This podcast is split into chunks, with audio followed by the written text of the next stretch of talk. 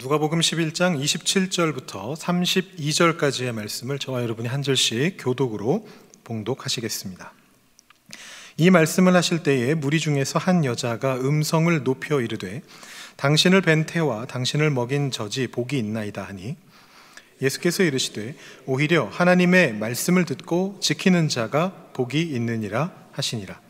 무리가 모였을 때에 예수께서 말씀하시되 이 세대는 악한 세대라 표적을 구하되 요나의 표적 밖에는 보일 표적이 없나니 요나가 니누의 사람들에게 표적이 됨과 같이 인자도 이 세대에 그러하리라. 심판 때에 남방 여왕이 일어나 이 세대 사람을 정죄하리니 이는 그가 솔로몬의 지혜로운 말을 들으려고 땅 끝에서 왔음이거니와 솔로몬보다 더 큰 이가 여기 있으며 심판 때에 니누의 사람들이 일어나 이 세대 사람을 정죄하리니 이는 그들이 요나의 전도를 듣고 회개하였음이거니와 요나보다 더 큰 이가 여기 있느니라. 아멘. 네, 어린 시절 불렀던 찬양 중에 이런 찬양이 있습니다. 여러분들도 혹시 불러보셨는지 모르겠는데요. 오래된 찬양입니다. 작은 광주리에 모세를 알죠. 혹시 들어보셨습니까? 어두운 구덩이에 예레미야도 저랑 비슷한 세대 없으십니까? 큰 물고기 속에 요나도 알죠. 이런 어린이 찬양이 있었습니다. 어, 잘 모르시는 분들도 많으시네요. 어, 이 찬양에서 지금 방금 가사에서 들으신 것처럼 어릴 때부터 우리가 익숙하게 보는 성경 인물 중에 큰 물고기 속에 요나가 있습니다. 우리에게 아주 친숙한 존재고요. 뭐 피노키오 같은 동화의 모티브가 되기도 했었습니다. 피노키오에서는 고래 뱃속에 들어가게 되는데 하나님 말씀 속에서는 어, 큰 물고기 뱃속에 들어갔던 사람이 바로 요나다. 그렇게 이야기합니다. 크리스천이 아닌 사람들도 잘 아는 스토리 중에 하나고요. 사실 그 스토리가 좀 믿기 어려운 그런 스토리이기는 합니다. 근데 이제 어, 뭐 크리스천이 아닌 사람들은 그래서 이 스토리는 못 믿겠다. 이렇게 이제 얘기하는 사람들도 있겠는데 저는 이제 크리스천의 입장에서 목사의 어, 입장에서 이 요나에 대한 또 다른 특이한 어, 부분을 발견하게 됩니다. 그건 뭐냐면 이 요나가 전형적이지 않다라는 것입니다. 전형적이지 않다는 건 무슨 얘기냐면 좀 특이하다라는 것입니다. 여러분 요나는 어떤 존재입니까? 바로 선지자입니다. 선지자가 무슨 뜻입니까? 앞에 것을 미리 알고 있는 사람 이제 그런 뜻입니다. 사실 그게 이제 히브리어 나비의 이제 번역어인데 이렇게 딱 좋은 표현은 아닌 것 같아요. 번역어가 그렇게 좋지는 않은데 어쨌든 우리 말로 느껴지는 그 느낌은 뭐냐면 미리 아는 사람 그런 뜻입니다. 이 나비라고 하는 단어를 어, 예언자로 번역하기도 합니다. 경우에 따라서는 예언자로 번역할 경우에는 미리 말하는 사람 그런 뜻이 됩니다. 그리고 또 성경 안에 보면 이 선지자들을 일컬어서 선견자라고 그렇게 부르기도 했습니다. 이 선견자라는 것은 미리 보는 사람 그런 뜻입니다. 그러니까 결과적으로 이 선지자들을 가리키는 이 모든 표현들은 어떤 의미가 있느냐 하면 이 선지자, 예언자, 선견자 이 세 가지 말들은 다 어떤 의미가 있느냐 하면 뭔가 미래를 미리 알고 예측하고 알려주는 사람 그런 의미가 그 안에 들어 있습니다. 그러다 보니까 우리는 이 선지자들을 어떤 존재로 생각하게 되느냐 하면 일종의 예언가라고 생각하게 됩니다. 옛날에 좀 유명했었던 그 99년에 인류가 멸망한다. 노스트라다무스 혹시 기억나시는지 모르겠는데 하늘에서 공포의 대왕이 내려오리라. 이제 그런 이야기들을 했던 어떤 예언가 같은 존재다. 미래의 어떤 특정 시점에 몇 년, 몇 월, 며칠에 어디에서 무슨 어떤 일이 벌어지게 될 거고 그것 때문에 큰 일이 나게 될 거다. 이런 것들을 말해주는 노스트라다무스나 뭐 이지함 토정비결 뭐 그런 사람과 비슷한 존재가 아닌가 이렇게 이제 생각을 하게 됩니다. 근데 실제로 선지자들이 했던 것은 어떤 것이냐면 아, 물론 미래를 이야기하는데 그게 뭐 언제 몇 년 몇월 며칠에 뭔 일이 일어날 거다 이런 식으로 얘기는 잘 안 하고요. 가끔 그렇게 얘기하기도 합니다만 보통 그런 얘기를 안 하고 뭘 얘기하느냐 하면 기본적인 스탠스는 뭐냐면 선지자들의 가지고 있었던 태도는 뭐냐 하면 당신네들 그렇게 살면 하나님의 벌을 받게 돼. 그렇게 살다가 죽음으로 들어가게 될 거야 라는 얘기를 해주는 겁니다. 그러니까 미래가 관심이 아니고요. 이 선지자들의 핵심 관심은 지금 눈앞에 있는 사람들이 어떻게 살고 있느냐입니다. 그 사람들이 그런 삶의 태도를 가지고 계속 살아가다 보면 우상 숭배하는 태도를 가지고 계속 살아가다 보면 하나님 뜻에 어긋나는 삶을 계속 살아가다 보면 당신들의 삶은 죽음으로 끝나게 되고 지옥으로 가게 될 거다. 그거에 대한 경고를 해 주는 것이 선지자들의 기본적인 모습들이었습니다. 그렇기 때문에 그 앞에 있는 사람들이 죽을 것이다, 망할 것이다를 얘기해야 되기 때문에 자기도 목숨 걸고 거기 나갔습니다. 안 그러면 너희 죽을 거야 라는 얘기를 하는데 그 사람들이 화가 나가지고 나를 죽일 수도 있잖아요. 자기 목숨까지 내걸고 죽음을 각오하고서라도 하나님이 전해야 된다 말씀하신 그 말을 전하러 간 사람들이 선지자들입니다. 그래서 이 선지자들은 항상 하나님 앞에 그리고 백성들 앞에서 아주 강력한 선포를 했던 사람들입니다. 아모스는 이런 말을 합니다. 제가 언제 한번 어, 여러분들께 설교했던 본문인데요. 아모스 3장 7절 8절을 보시면 이런 말씀이 나옵니다. 주 여호와께서는 자기의 비밀을 그 종 선지자들에게 보이지 아니하시고는 결코 행하심이 없으시리라. 사자가 부르짖은즉 누가 두려워하지 아니하겠느냐?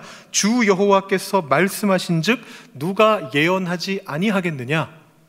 사자가 뒤에서 으르렁 하는 것보다 더 위대하신 하나님이 말하라라고 하니까 자기가 죽음을 각오하고서라도 나가서 얘기할 수밖에 없다. 이렇게 고백하는 장면입니다. 예레미야는 또 이렇게 말했습니다. 예레미야 20장 7절부터 9절까지 말씀인데요. 조금 길지만 제가 읽어 드리겠습니다. 여호와여 주께서 나를 권유하심으로 내가 그 권유를 받았사오며 주께서 나보다 강하사 이기셨으므로 내가 조롱거리가 되니 사람마다 종일토록 나를 조롱하나이다.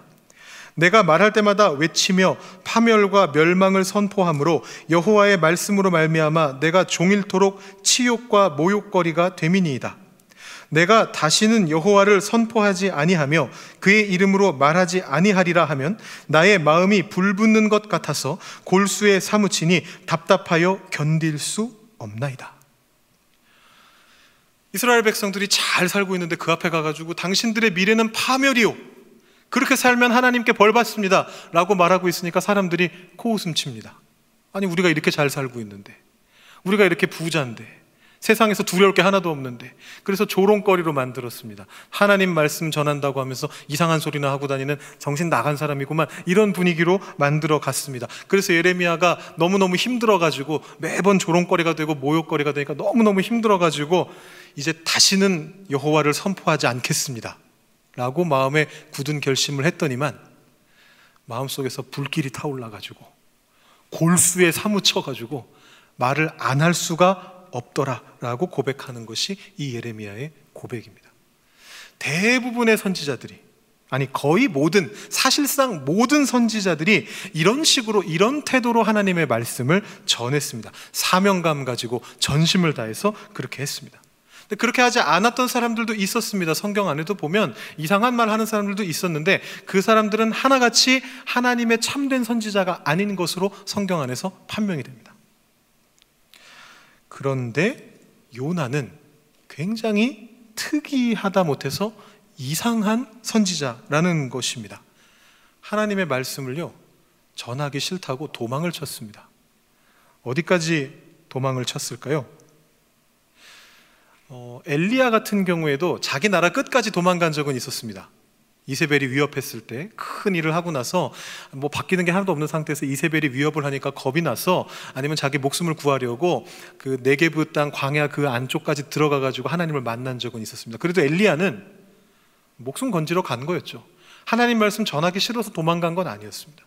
근데 이 요나는 하나님의 말씀을 전하기 싫다라는 아주 단순한 이유 하나 때문에 자기 나라 끝도 아니고 당시 세상의 끝이라고 여겨지던 다시스까지 도망을 갔습니다. 여러분 다시스가 어디냐 하면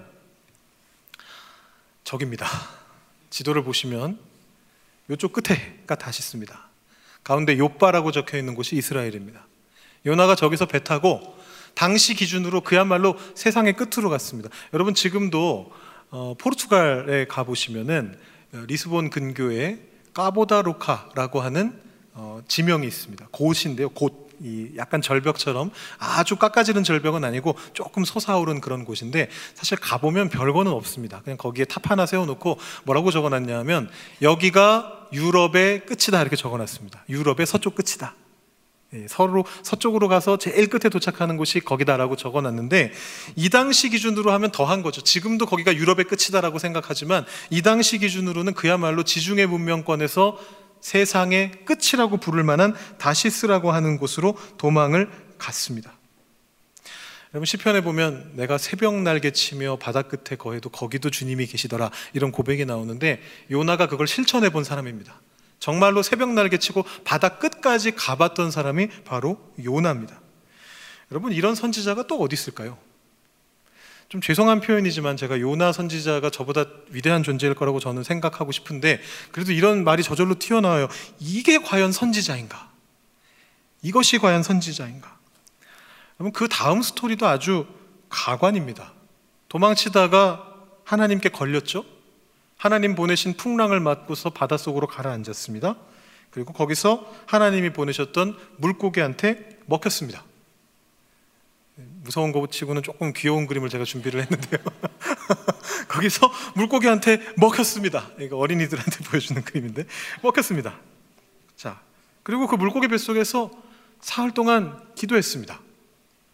근데 제가 생각하기에는 기도를 도대체 왜 했는지 모르겠어요. 그 다음에 행태를 보면 자, 이제 물고기로부터 이제 토해져서 육지에 도착하게 되고 이제 하나님 명령에 따라서 니느웨까지 가게 되는데 이런 정도로 하나님의 위대하심을 경험했다면 이제 정, 정신을 차려야죠.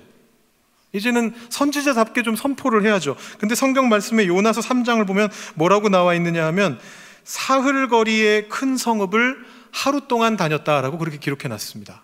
무슨 뜻입니까? 사흘 동안 돌아다녀야 겨우 그 성읍을 돌아다닐 수 있는 그곳을 단 하루 돌아다니면서 외쳤다는 겁니다.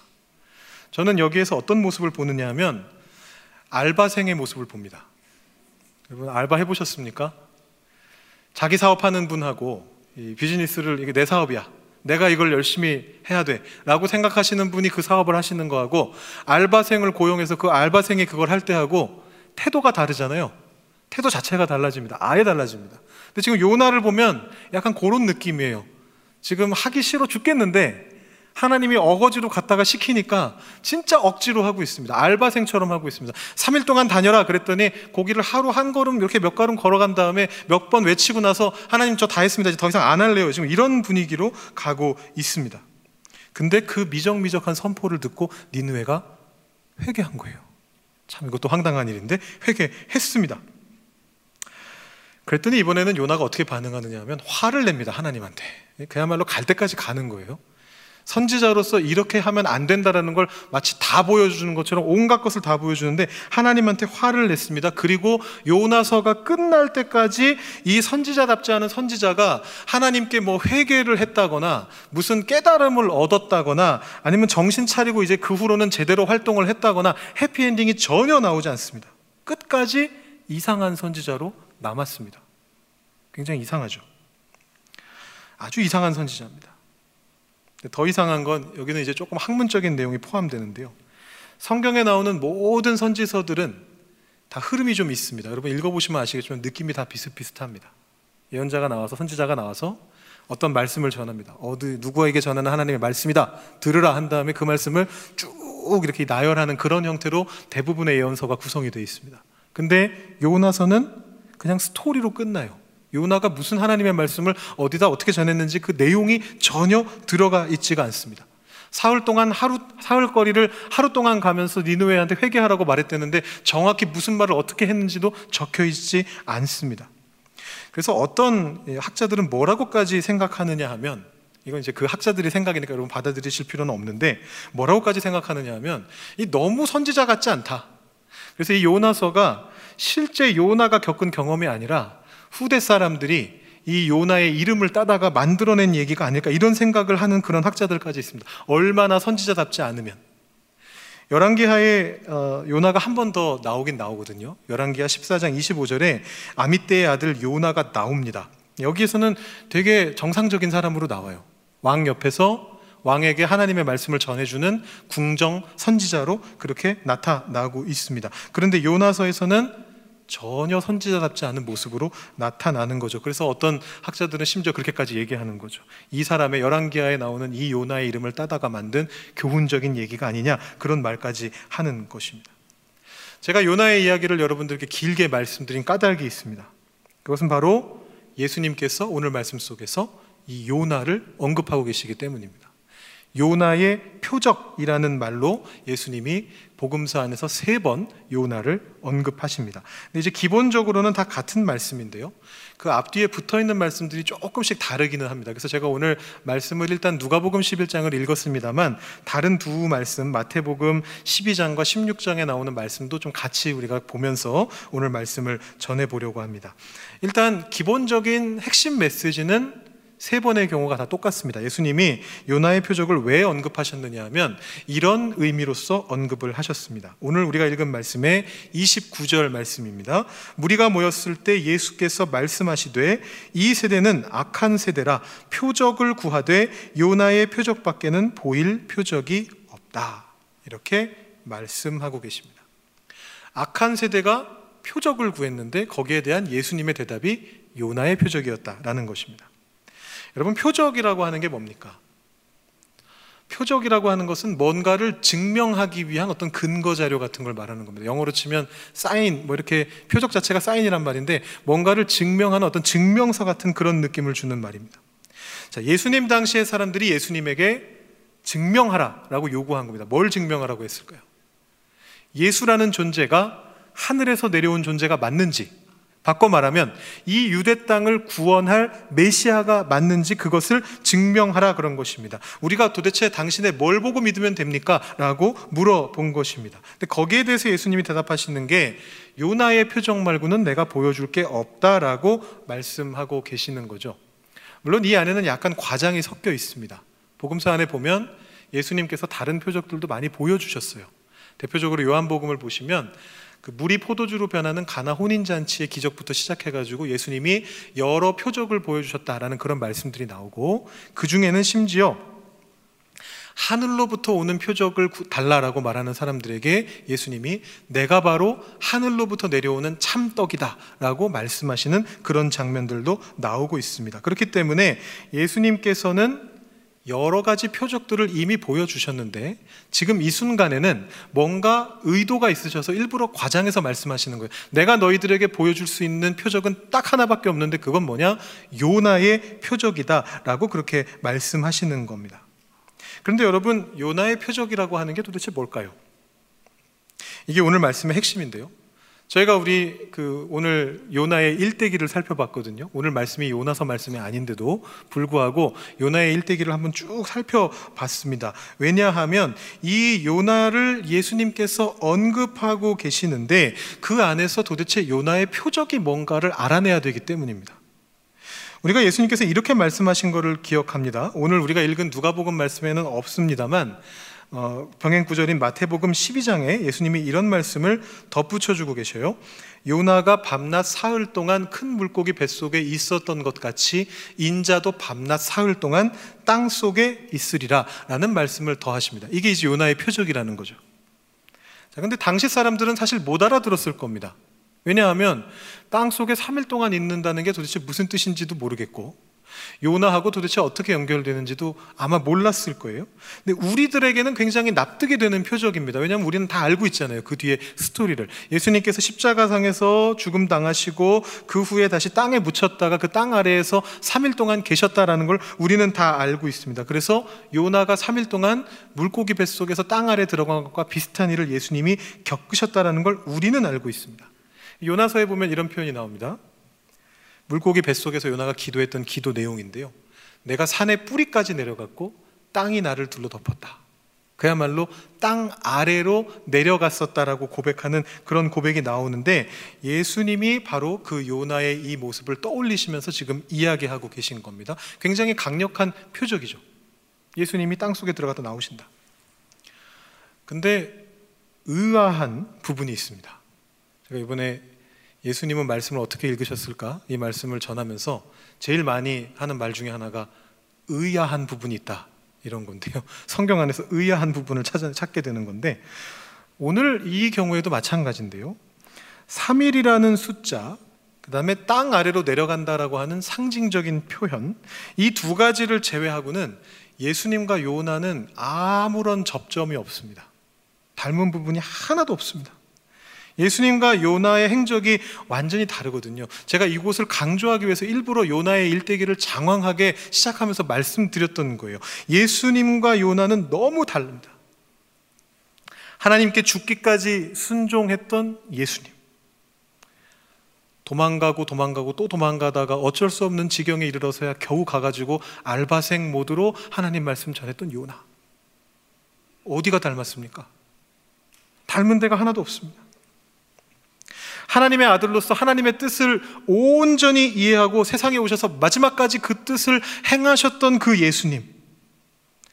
그리고 모든 사건이 다 끝날 때까지도 하나님을 전혀 이해하지 못하고 뭔 일이 벌어지고 있는지도 모르고 하나님한테 화만 내고 있었던 요나. 아예 다른 존재입니다. 뭐 비슷한 구석이 요만큼이라도 있어야 어떻게 갖다가 붙일 수라도 있을 것 같은데 뭐 요나가 예수님의 어떤 측면에서 원형이다. 어, 요나가 예수님의 모습을 미리 보여주고 있다. 뭐 이런 말씀을 드릴 수 있을 것 같은데 아예 다릅니다. 비슷한 건 고사하고 도대체 이 사람들이 같은 인종이 맞나? 과연 이 요나라고 하는 존재가 호모사피엔스 종이 맞나 이런 생각이 들 정도로 전혀 다른 모습을 보여주고 있습니다. 그렇다면 이 비유가 무슨 의미가 있을까요? 이 표적에 무슨 의미가 있을까요? 3일간 땅에 묻힌다. 그냥 그거뿐인가요? 요나처럼?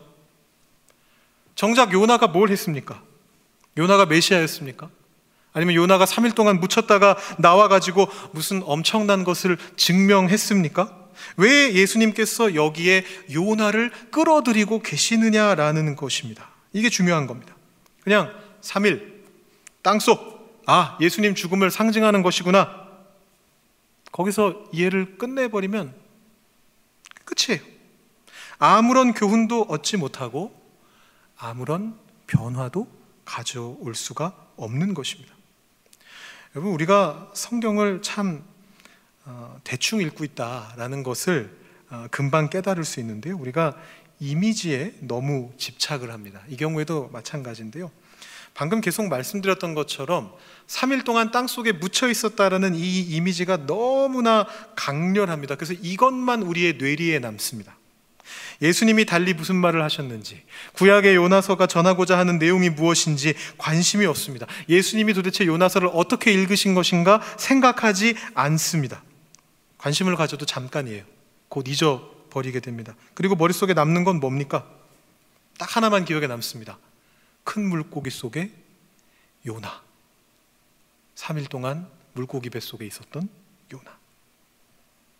그럼 이렇게 생각하게 되는 겁니다. 어, 나도 이거 알아요. 이거 어릴 때부터 배웠거든요. 교회에만 오면 맨날 봤던 그림이거든요. 저도 알아요. 예수님도 요나처럼 3일 동안 땅 속에 묻혀 계셨다는 거죠. 잘 알아요. 딱 보니 나오네요. 두 살, 둘 사이에 공통점이. 느낌 아니까. 봤던 거니까. 아는 거니까. 그렇게 말하고 거기서 끝내버린다라는 것입니다. 어, 마태복음 16장에 오늘 말씀과 연결되는 어, 말씀인데요. 마태복음 16장에 나오는 그 말씀 속에서 예수님이 이미지에 집착하고 있었던 그 당시 세대를 이런 말씀을 통해서 지적하고 계십니다. 어, 바리새인과 사두개인들이 와가지고 하늘에 대해서 묻습니다. 하늘에서 묻는 게 아니고 예수님에 대해서 이야기하면서 하늘로부터 오는 표적을 묻습니다. 그때 예수님이 뭐라고 말씀하시느냐 하면 2절, 3절 보시면 너희가 저녁에 하늘이 붉으면 어, 날이 좋겠다 하고 아침에 하늘이 붉고 흐리면 오늘은 날이 굳겠다 하나니 너희가 날씨는 분별할 줄 알면서 시대의 표적은 분별할 수 없느냐 이렇게 말씀하시고서 아까 그 말씀을 하시게 되거든요. 어디서 많이 보신 내용이죠. 익숙하지 않으십니까? 예수님이 살아가셨던 그곳도 우리 조국 대한민국처럼 편서풍 지대입니다. 그래서 노을을 가지고 다음날 날씨를 예측할 수 있었습니다. 저녁 노을이 있으면 다음날 날씨가 맑겠구나. 아침 노을이 있으면 오늘 날이 흐리겠구나, 비가 오겠구나. 이렇게 예측이 가능했습니다. 그 사람들도 그걸 했는데 문제는 뭐냐 하면 이 하늘의 붉은색이라는 이미지가 너무 강렬하잖아요. 노을 보고 아름답다고 생각하고 미래를 생각하지 않는 거죠. 그 의미를 해석하지 않는 겁니다. 시대의 표적을 그런 식으로 분별하려고 했던 겁니다. 우리가 하는 거랑 똑같아요. 큰 물고기 속의 요나를 보면서 야 아름다운 이미지구나. 근데 그것이 나한테 무슨 의미가 있는지 생각 안 하는 것과 똑같습니다. 그래서 예수님 말씀하시는 겁니다. 날씨는 구별할 줄 알면서 노을을 보고서는 해석해낼 줄 알면서 아 오늘 날씨가 너무 예쁘 날씨가 좋겠구나 해석해낼 줄 알면서 왜 시대의 표적은 분별하지 않느냐 이 표적을 분별해야 된다라고 그렇게 지적을 하십니다. 그리고 나서 예수님이 무슨 말씀을 하시느냐 하면 바로 이 말씀을 하시는 거예요. 오늘 우리가 읽은 말씀 31절, 32절입니다.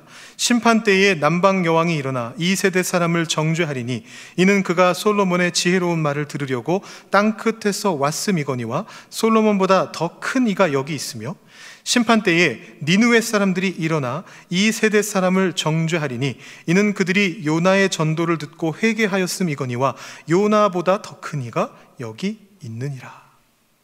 여러분 이 말씀은 훨씬 이해가 쉽습니다. 예수님이 도대체 큰 물고기 속의 요나를 왜 얘기하셨는지는 잘 모르겠는데 이 말씀은 아주 이해가 잘 됩니다. 우리가 그냥 평소에 생각하지 않고 잊어버릴 뿐이에요. 큰 물고기 속의 요나 이미지 때문에 밀려가지고 이걸 기억을 못할 뿐이지 쉬운 말씀입니다. 구도가 굉장히 간단합니다. 요나가 니느웨 사람들한테 전도했는데 그 참 하찮았던 그 전도를 듣고서 회개하지 않았느냐 니느웨 사람들이. 마찬가지로 예수님께서 이 땅에 오셔서 하나님의 뜻을 전하는데 이 세대 사람들은 회개하지 않고 있구나 그건 큰일이다 회개해야 된다라는 말씀이시죠. 혹시라도 우리가 그 말을 못 알아들으실까봐 예수님이 똑같은 구도로 한 번 더 말씀하세요. 솔로몬까지 끌어들이셔가지고 한 번 더 말씀하시는 거예요. 구도가 똑같아요 남방 여왕이 솔로몬 말 들으려고 왔었지 않느냐? 너희들은 왜 내 말을 듣지 않느냐? 이렇게 한 번 더 말씀하십니다. 예수님께서 이 땅에 오셔서 각종 표적과 말씀으로 하나님의 뜻을 전했는데 그 사람들이 이제 곧 그 예수님을 잡아 죽일 거거든요. 니느웨 사람만도 못한 행동을 하게 될 거다라는 것입니다. 여러분 이 요나서는요 세계 선교의 맥락 안에 있는 책입니다. 여러분 거기 등장하는 니누웨가 어떤 존재냐면 이스라엘 당시에 가장 큰 적이었습니다. 그러다 보니까 이 니누웨는 그 당시도 마찬가지고 그 이후 시대도 마찬가지인데 바벨론하고 비슷한데요. 그 이후 시대에도 계속해서 하나님을 대적하는 자의 상징이에요. 아주 악의 소굴로서 성경 안에서 그려지고 있습니다. 여러분 그런 사람들에게 성경 예언자들 선지자들이 뭐라고 말합니까? 선지서들 읽어보시면 이스라엘의 적, 악의 소굴, 사탄의 종인 것처럼 보이는 존재들에게 예언자들이 뭐라고 선포하느냐 하면 저들은 나중에 멸망할 것이다. 지금은 굉장히 잘 사는 것처럼 보이지만 지금은 이스라엘을 핍박할 수 있는 것처럼 보이지만 이제 곧 저 곳은 망하게 될 것이다. 라고 그렇게 선포했던 곳이 바로 그런 곳입니다. 실제로 나훔 선지자는 니누웨의 멸망을 그렇게 선포했었습니다. 근데 요나서가 바라보고 있는 비전은 좀 달라요. 제가 말씀드렸듯이 이 요나서는 다른 선지자들과 굉장히 다른 관점을 가지고 있습니다.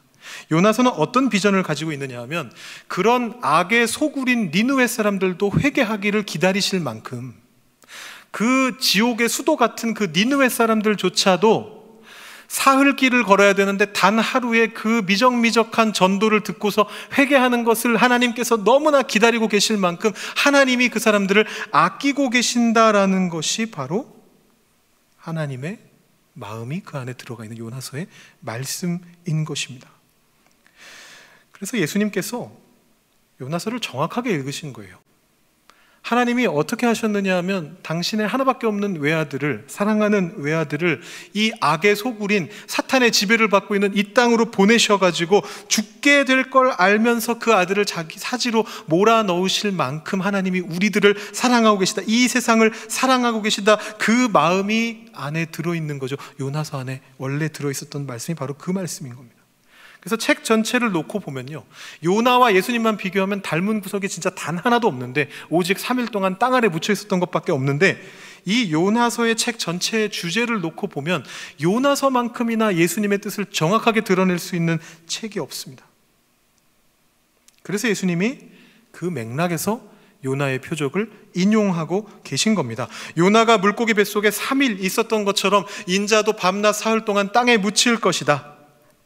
심판 때에 니느웨 사람들이 일어나 이스라엘 이 세대 사람들을 정죄할 것이다. 왜냐하면 그 사람들은 요나의 전도를 듣고 회개했으니까. 근데 나는 요나보다도 더 큰 존재다. 너희는 나에게 어떻게 반응할 것이냐라고 예수님이 요나의 표적을 통해서 묻고 계신 것입니다. 이것이 예수님께서 요나서를 읽으셨던 방식인 것입니다.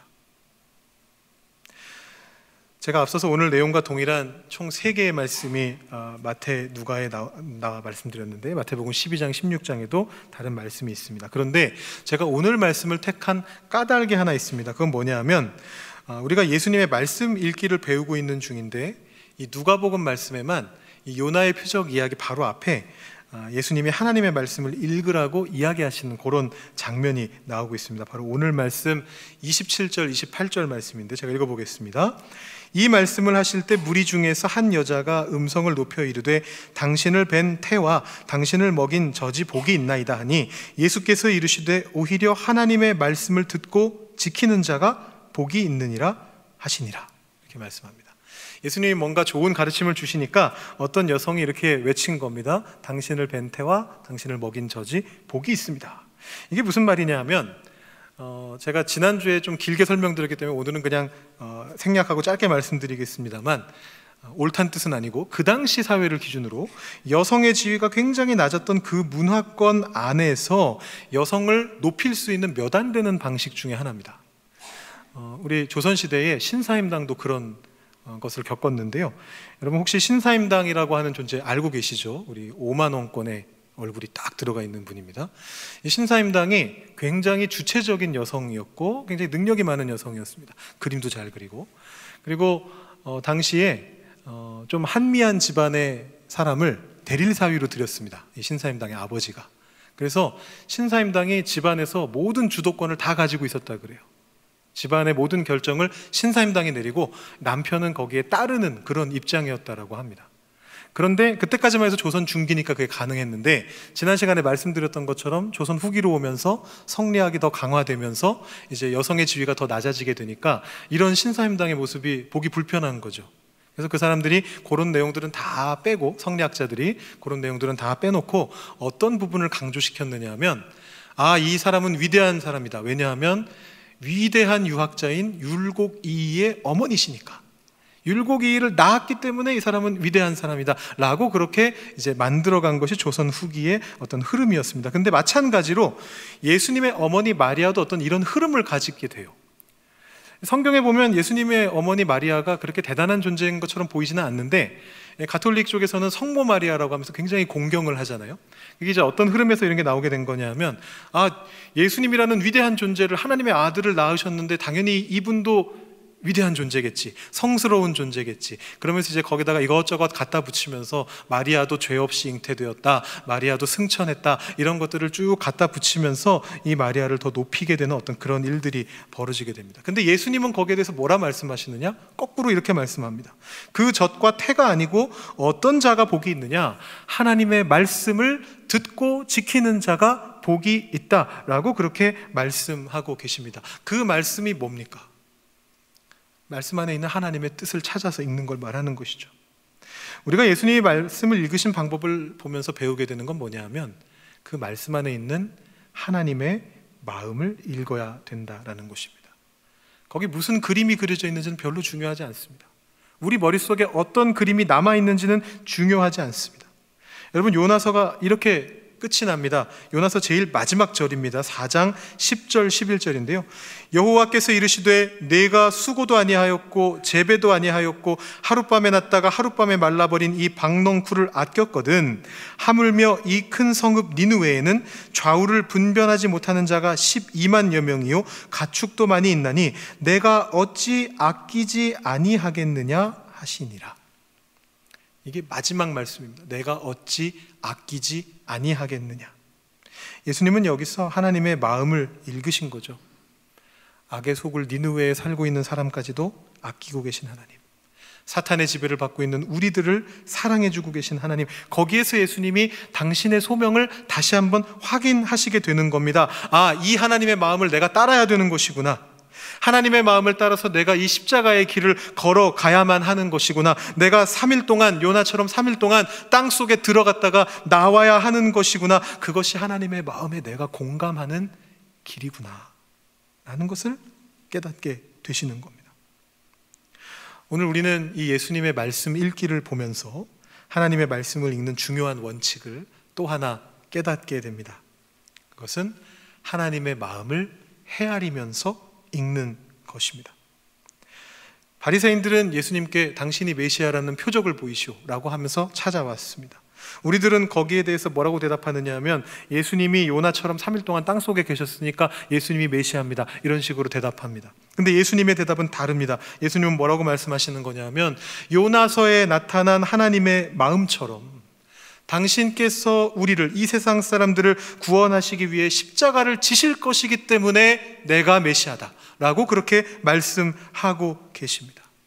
말씀 안에서 하나님의 마음을 읽으셨기 때문입니다.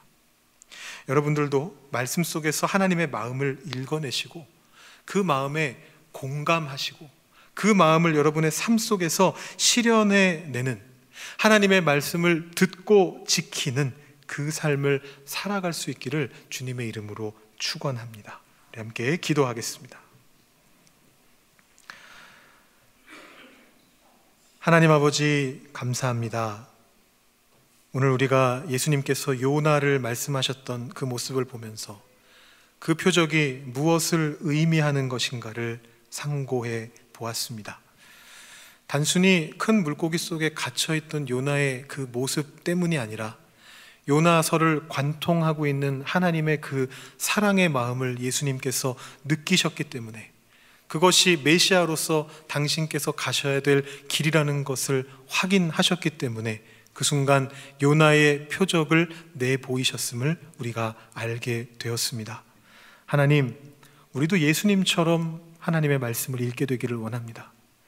하나님의 말씀 속에 들어있는 하나님의 마음을 우리가 느끼고 거기에 공감하게 되기를 원합니다. 그래서 하나님의 그 마음을 우리 마음에 품고 하나님의 시선으로서 나를 돌아보고 하나님의 시선으로서 세상을 바라볼 수 있게 되기를 원합니다. 예수님처럼 하나님의 마음을 읽어내는 하나님의 말씀을 열심히 읽는 우리 한 사람 한 사람이 다 되게 하여 주시옵소서. 그리고 하나님의 마음을 품고 세상으로 나아갈 수 있게 하여 주시옵소서.